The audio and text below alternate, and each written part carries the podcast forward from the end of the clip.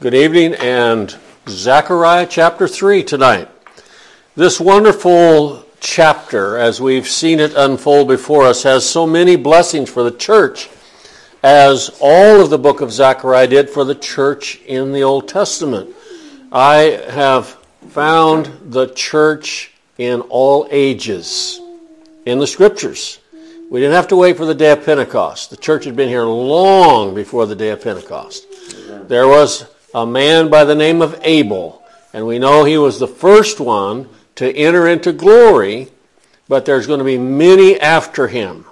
And here in the book of Zechariah, chapter 3, this chapter starts in the very beginning. The adversary is stifled. I, I just can't appreciate that enough. But in chapter 3 and verse 2, it says, The Lord said unto Satan, The Lord rebuked thee.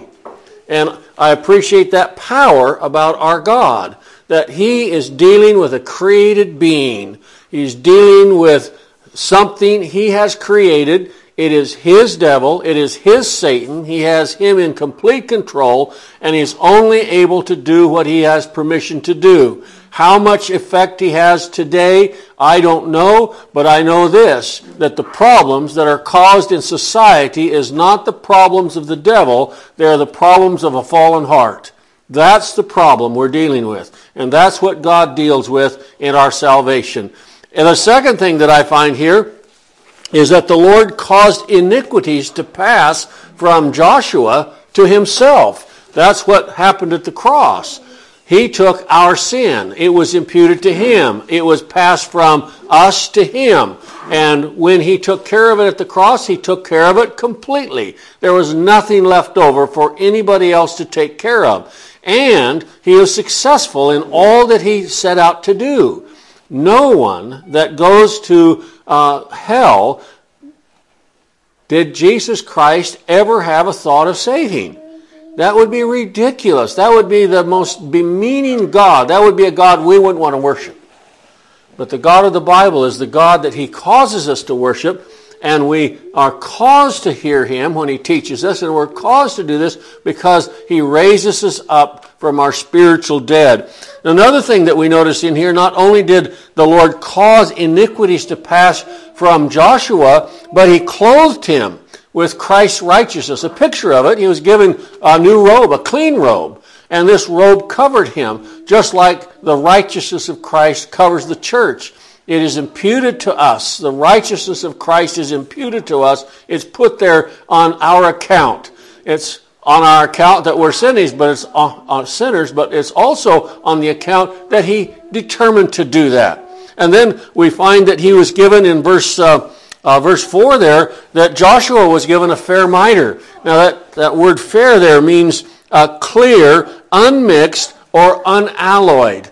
There was one cloth. You remember in the Old Testament, it tells us in the book of, of Leviticus that you're not to wear a cloth of this sort with a cloth of this sort. They, you cannot have two kinds of uh, material. Well, it's not that that's the wrong thing. It is that don't ever try to mix works and grace. That's the what the Lord is sharing with us in that passage of Scripture. And here, with this fair mitre, this clear mitre, it was of one cloth, it was of one uh, uh, type, and it was unalloyed, it was unmixed. And as a result of that, we find that our helmet of salvation is not part ours and part God's.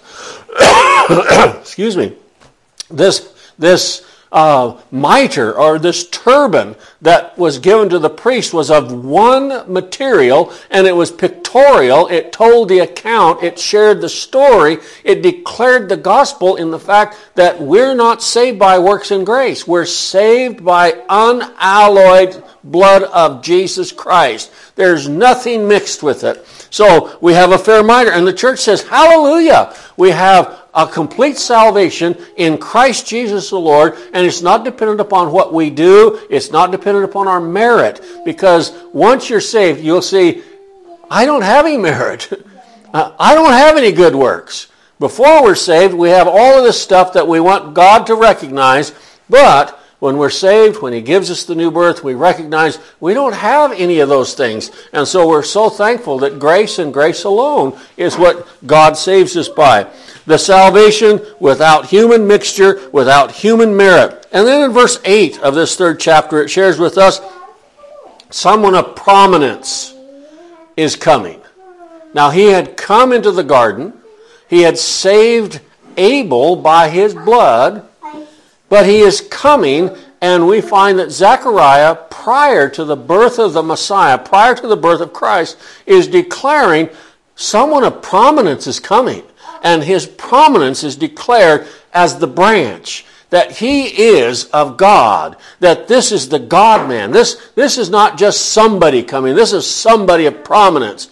All the births that had ever taken place on this earth were somebody but not somebody like this somebody. This somebody is the branch. This somebody is given by God. This is somebody that was in the covenant of grace. This is somebody, and his name is Jesus, and he shall save his people from their sins. So again, the church was recognized here, the wonderful blessings of grace, as Zechariah declared it. We have the branch coming, and we find there that this branch in verse 9, uh, the stone that I have laid, so here's a stone. We have a sure foundation. We have a place of rest. And that's where we're going to go tonight is a place of rest. And it's all because of all of these other things that God has given us in Christ Jesus. He's given us everything in the Lord. He has put his hand up and shushed sin. He has shushed the Satan. He has put him to shame. He has declared, and he's put away sin by the sacrifice of himself. Well, it goes on here in verse 3, and in verse 9 it says, One stone, there's one sure foundation. Now, when we studied about the temple, there were lots of foundation stones, but they all rested on one. There was not multiple stones that the temple rested upon. Now, the church is made up of many stones, lively stones, living stones, but there is one foundation, and that's Christ. There is one Savior, and that's Christ. And then we notice there in verse 9 that it also speaks about, um, uh, it says there were eyes, seven eyes, and we find that that is the providence of God. You know, the church is dependent upon the providence of God. Sometimes we don't recognize it as the providence of God. Sometimes we think about it, well, why would God let that happen? Well, He let it happen because He wants it to happen. He has purposed it to happen just like it's happened. And His providence, we live in His providence. We live for His providence. We live for in His purpose, and we live for His purpose. So He has everything purposed. Nothing is mistaken. Nothing is an accident. He is doing all things after the counsel of his own will. So it is a wonderful thing for the church to realize that all things that fall out have fallen out for the furtherance of the gospel, for the glory of the church, and for the glory of God. That's what we will sing about in eternity is all his good providence, how he put us he put our grandparents, he put our great grand, he put our great great great great grandparents in the right place so that at the right time we would be born so that we could hear the gospel. May not have paid attention to any of those folks. was discussing tonight on that Zoom meeting with those folks about Peter and how God, uh, the Lord Jesus, spoke about Peter. You're going to deny me three times. You're going to go off crying. But I prayed for you. And it just struck me. He never said a word about Judas. None of that was ever brought up. He went the way as it was determined. But God had his eye, had his leash on Peter and all of the other of the apostles and would not let them go. They could go so far, but it was all for the glory of God because it says that the scriptures might be fulfilled. They all left him that he would be a sacrifice that would be sacrificed alone. Well, providence. We say, boy, it sure was rough on those disciples. Yeah, probably was. Probably rough on Peter. But it was all according to Scripture. And some days I can recognize that very easy because things are going well. you know, I rec- and sometimes things are going kind of poorly and I can't recognize it as well. But it's always that way. It's always that way. Well, there God's providence and providing for the saints and all these glorious blessings in Christ, they are summarized in the last verse of this chapter, but it's just the beginning of the next chapter then, as it tells us in verse 10 in that day. Now, someone wrote this. I was reading some preacher, but he wrote these words. He says, This is our grace day. We live that we may glean soul profit. I like that. We live that we might glean soul profit, spiritual profit. We live that we might glean spiritual profit. Why do we meet? I, I, I need your fellowship. But beyond that, or above that, I should say, I need soul profit. I need to be fellowshipped in my soul, in my spirit, and that comes from God. So as we look at this last verse of this chapter, it shares with us these words. Zechariah chapter 3 and verse 10 In that day, saith the Lord of hosts. Now I think that day is the day that God has determined before the foundation of the world that he will make himself acquainted with every one of his elect ones. It's our grace day. It's the day that we've been fighting all our life. because we are natural critters believing that we can make an appearance before God in a good way on our own works. It's just natural. And yet, the Lord comes through the preaching of the gospel, through the scattering of the seed, and that seed that God determined to fall on good ground is providential seed. That it would be cast where He has the ground prepared. And He is going to do some production there. It's going to be uh, he's going to accomplish that. Uh, so often, I run into people that think that they are going to produce the new birth by what they do. And that is just as backwards as it can be, and natural man is backwards as they can be. The new birth is not produced by what we do, but what we do is produced by the new birth. That's what the Bible tells us. It's an act of God. So it goes on here. It says, In that day, saith the Lord of hosts, shall ye call every man his neighbor under the vine and under the fig tree. Now, in other words, the results of all of these things, the results of the uh, first three chapters of the book of Zechariah and the results of the remaining chapters of the book of Zechariah is going to be peace given to God's people. Peace like a river. Now, this peace is in our soul. We're going to have afflictions in this life. We're going to have afflictions in our body. We're going to grow old. We're going to grow weary. We're going to have aches and pains. But that never touches our spiritual well being. Our spiritual well being is based upon God and God alone. So I have to, for just a moment uh, tonight, look once again. We've ran into this name a number of times already, and we're going to run into it a number of more times in the book of Zechariah. The book of Zechariah has this name over 50 times, and that is the Lord of hosts. Zechariah, short book as it is, has this. The name is the Lord of hosts. Over 50 times is that name mentioned here. And we're going to find verses where it's mentioned three times. We're going to find verses where it's mentioned one, uh, two times, and we'll find verses where it's mentioned one time. But this book is filled with that because God wants us to know.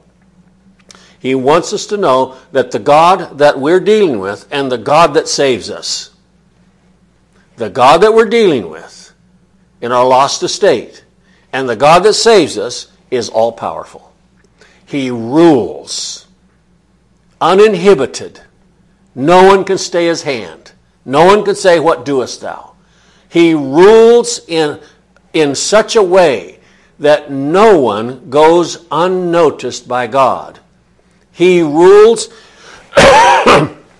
I like what is mentioned over in 1 Samuel chapter 17. Would you read with me there, 1 Samuel chapter 17? This is David, and this is the account of David and Goliath. And I like David's answer before Goliath, before anything is done.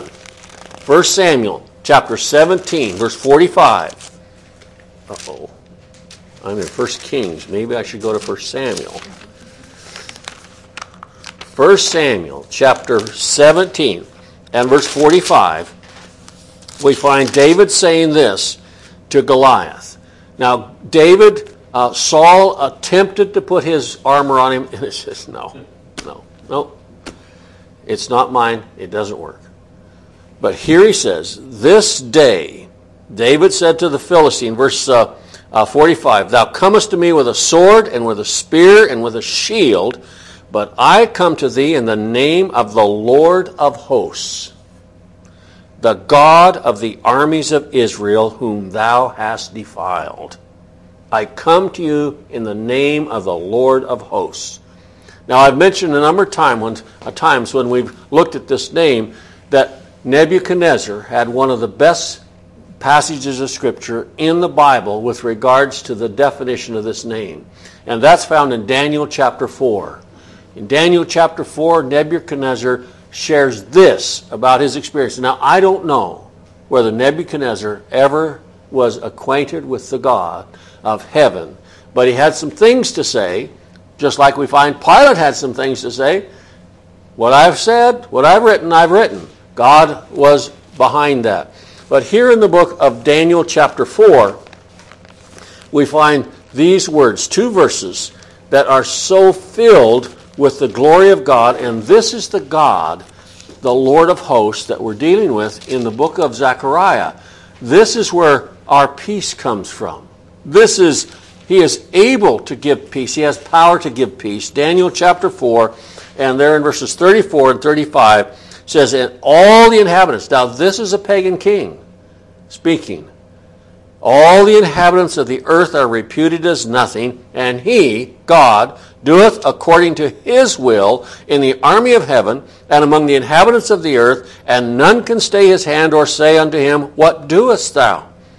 This is the God of heaven. In verse uh, uh, 34, and at the end of the days, I, Nebuchadnezzar, lifted up my eyes into heaven, and my understanding returned unto me. And I blessed the Most High, and praised and honored him that liveth forever, whose dominion is an everlasting dominion, and his kingdom is from generation to generation. What a statement is recorded in the book of Daniel. Now, whether Daniel overheard this statement by King Nebuchadnezzar or not, it doesn't tell us, but the Holy Spirit prompted him to say that, and that's recorded, and that's what we have here.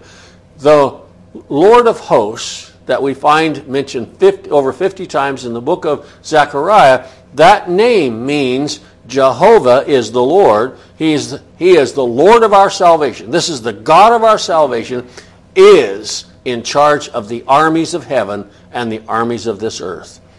When we go over, and we're not going to do that, but I'm just going to mention in the book of Numbers, chapter 1, the name, this word armies, or this name, uh, word hosts, is translated three different ways, three different ways in one chapter. One time it's armies.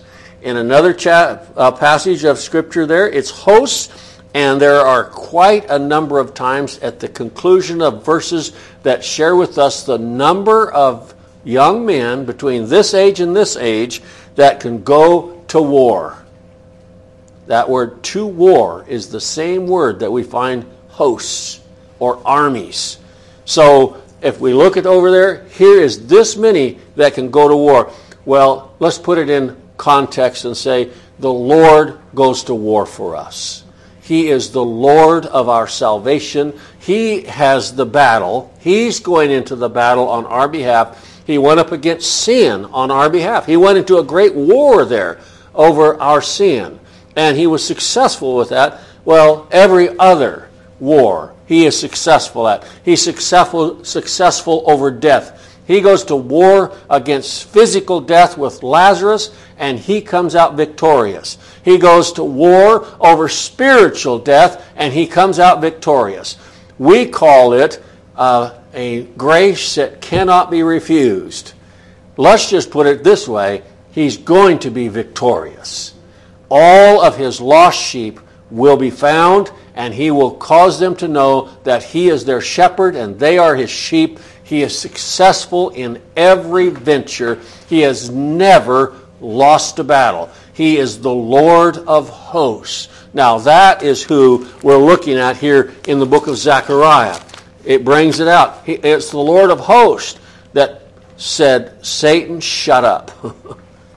the Lord of hosts. He has the ability, he has the power, he has the word. This is the God that created all the worlds by the word of his mouth, and he is able to do this very thing. Zechariah chapter uh, 3, chapter 3 and verse 10 is one more example when the Lord of hosts declares in that day, in that gospel day, there shall be peace.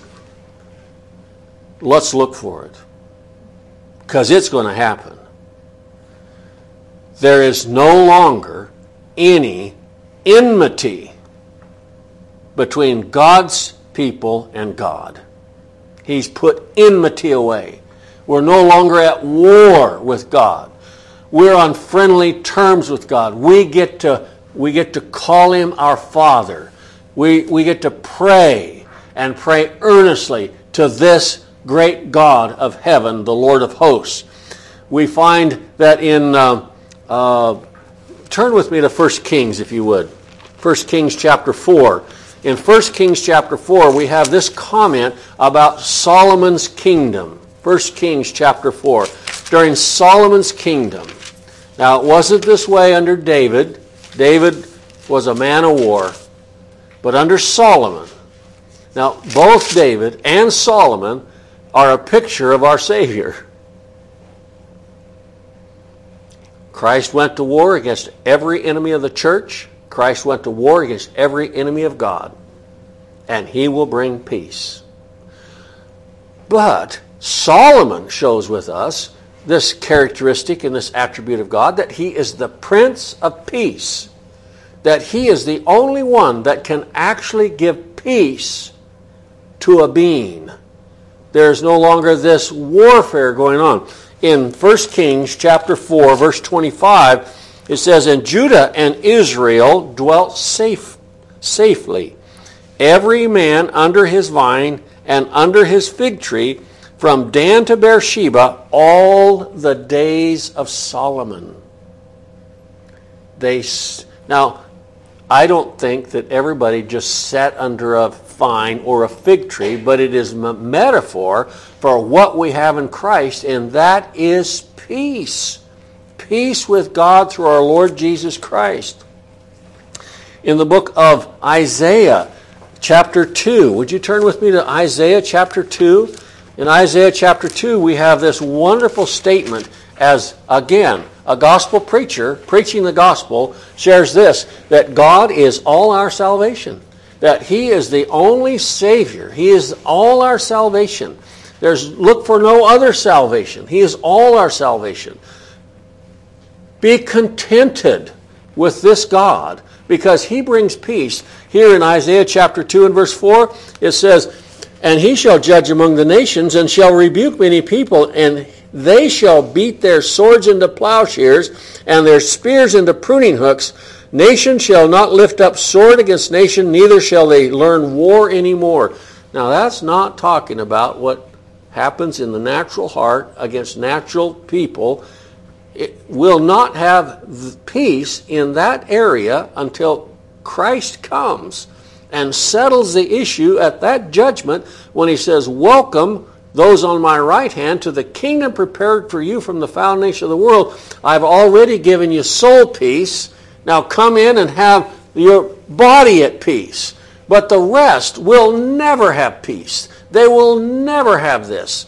And it says, I used to sing a song when I was in elementary school. It was in our red book that we sang uh, uh, patriotic songs out, out of and southern songs out of. And one of them, not going to study war no more, not going to study war no more, not going to. Well, in this life, that's the way of life. But in our soul, God has brought peace. He raised us from the spiritual dead, and we are attached to Him. We are the branches. He is the vine, and our sustenance belongs in Him and to us. So, this is a wonderful thing about this sitting under our vine. It's at peace. God has brought it.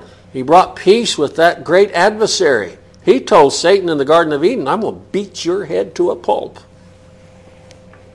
Now, you're going to have your way with me, but I'll beat your head to a pulp. And guess what? He was successful at it. he was successful at it. I'll put down sin by the sacrifice of myself. And guess what? He was successful at it. All that he has ever intended to do, he has been successful at because he is the Lord of hosts. In the book of Micah, Micah chapter 4, Micah chapter 4, would you turn there with me?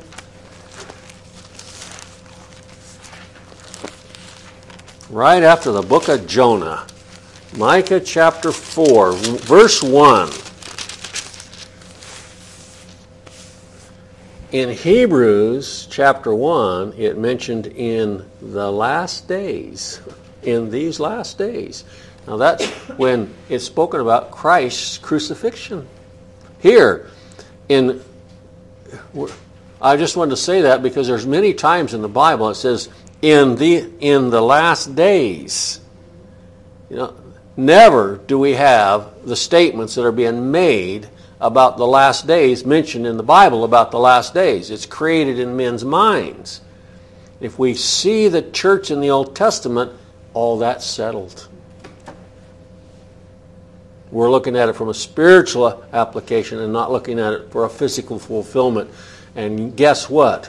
Those saints in the Old Testament understood that this is a spiritual thing. This is spiritual. We're not looking for that Abraham looked for a city whose builder and maker was God. a spiritual city. How many years before the birth of Christ? All right, Micah chapter 2, excuse me, chapter 4. But in the last days it shall come to pass that the mountain of the house of the Lord shall be established in the top of the mountains and it shall be exalted above the hills, and people shall flow into it. What? The church? Hallelujah, the church. And many nations shall come and say, Come and let us go up to the mountain of the Lord, to the house of the God of Jacob.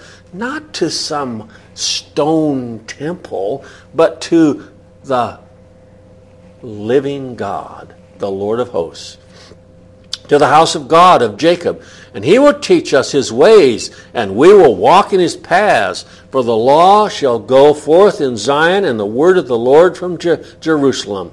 And he shall judge among many people, and rebuke strong nations afar off, and they shall beat their swords into plowshares, and their spears into pruning hooks. Nation shall not lift up a sword against nation, neither shall they learn war any more, but they shall sit every man under his vine and under his fig tree, and none shall make them afraid, for the mouth of the Lord of hosts has spoken it.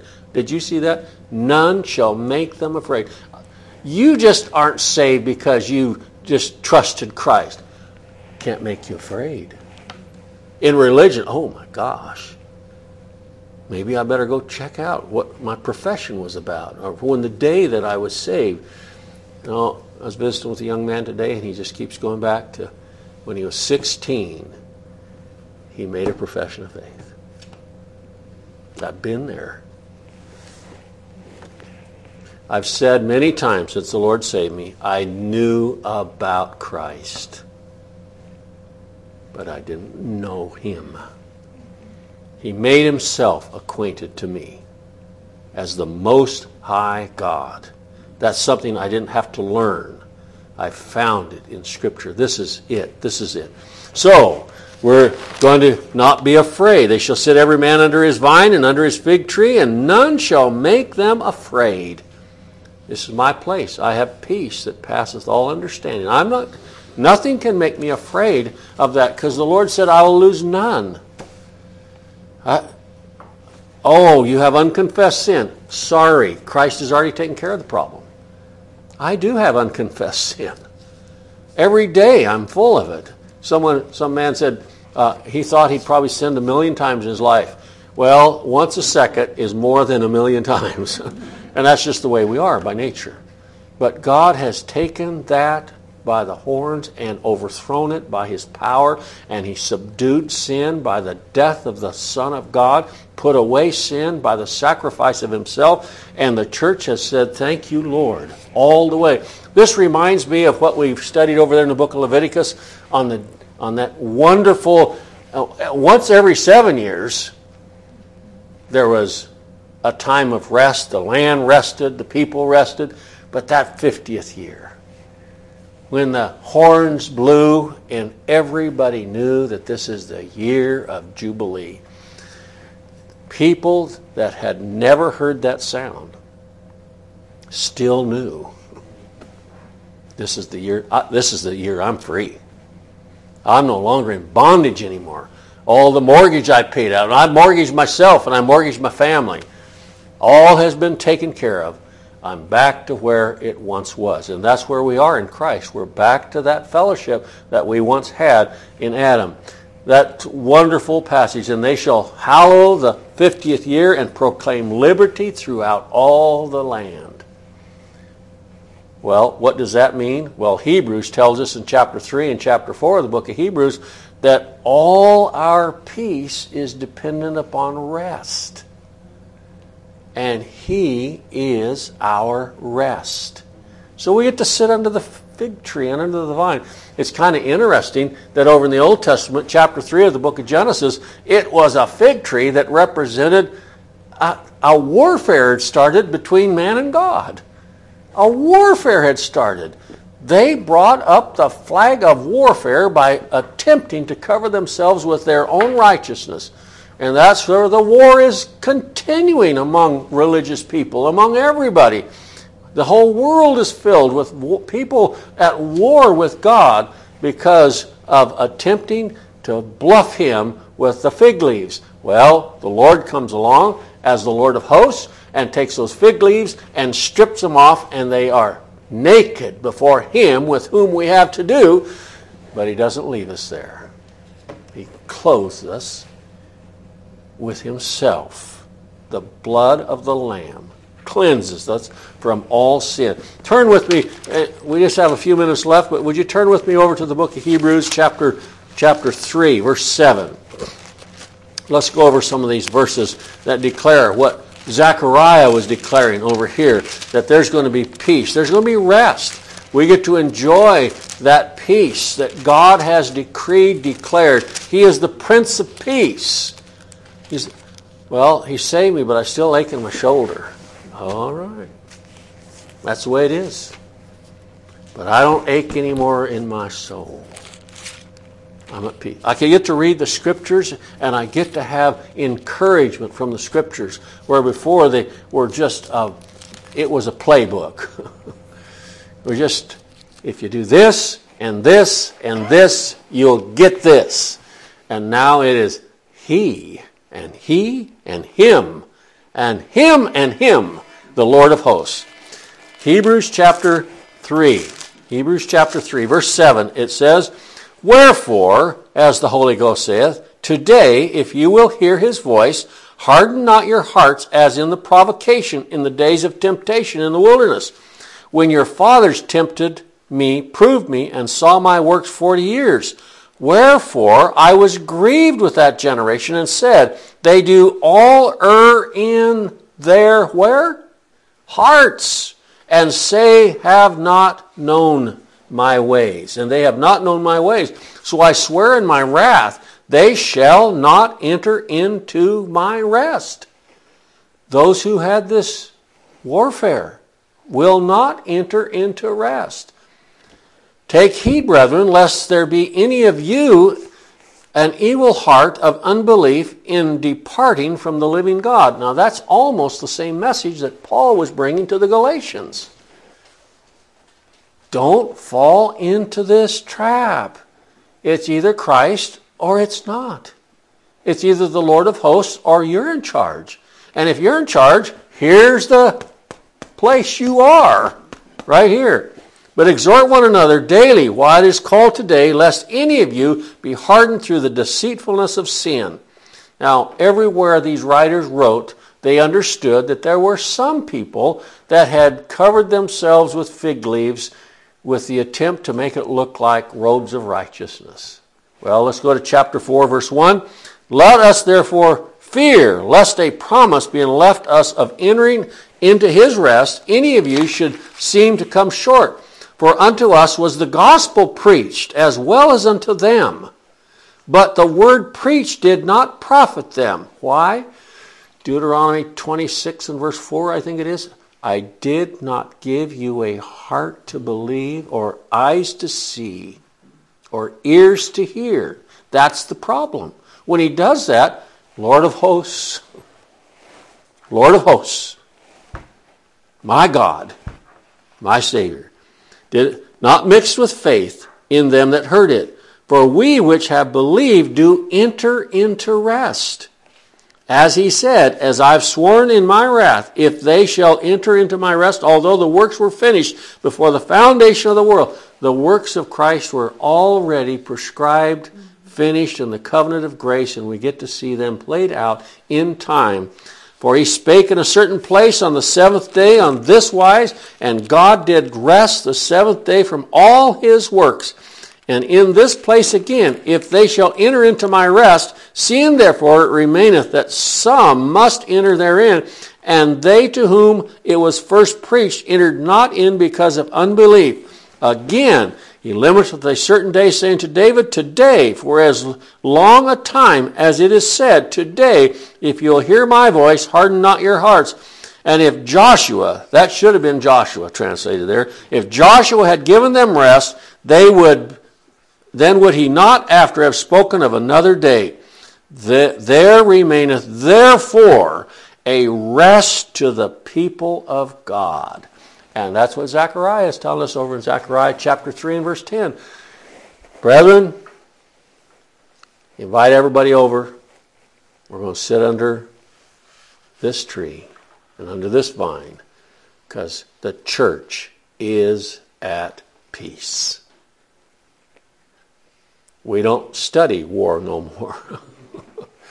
we don't study how we're going to make ways with God. We're not studying religion. That religion's wrong, but we're right. We are at peace with God, the Lord of hosts, who has done everything on our behalf. The fig tree in history is not good. Genesis chapter 3. The fig tree is not good.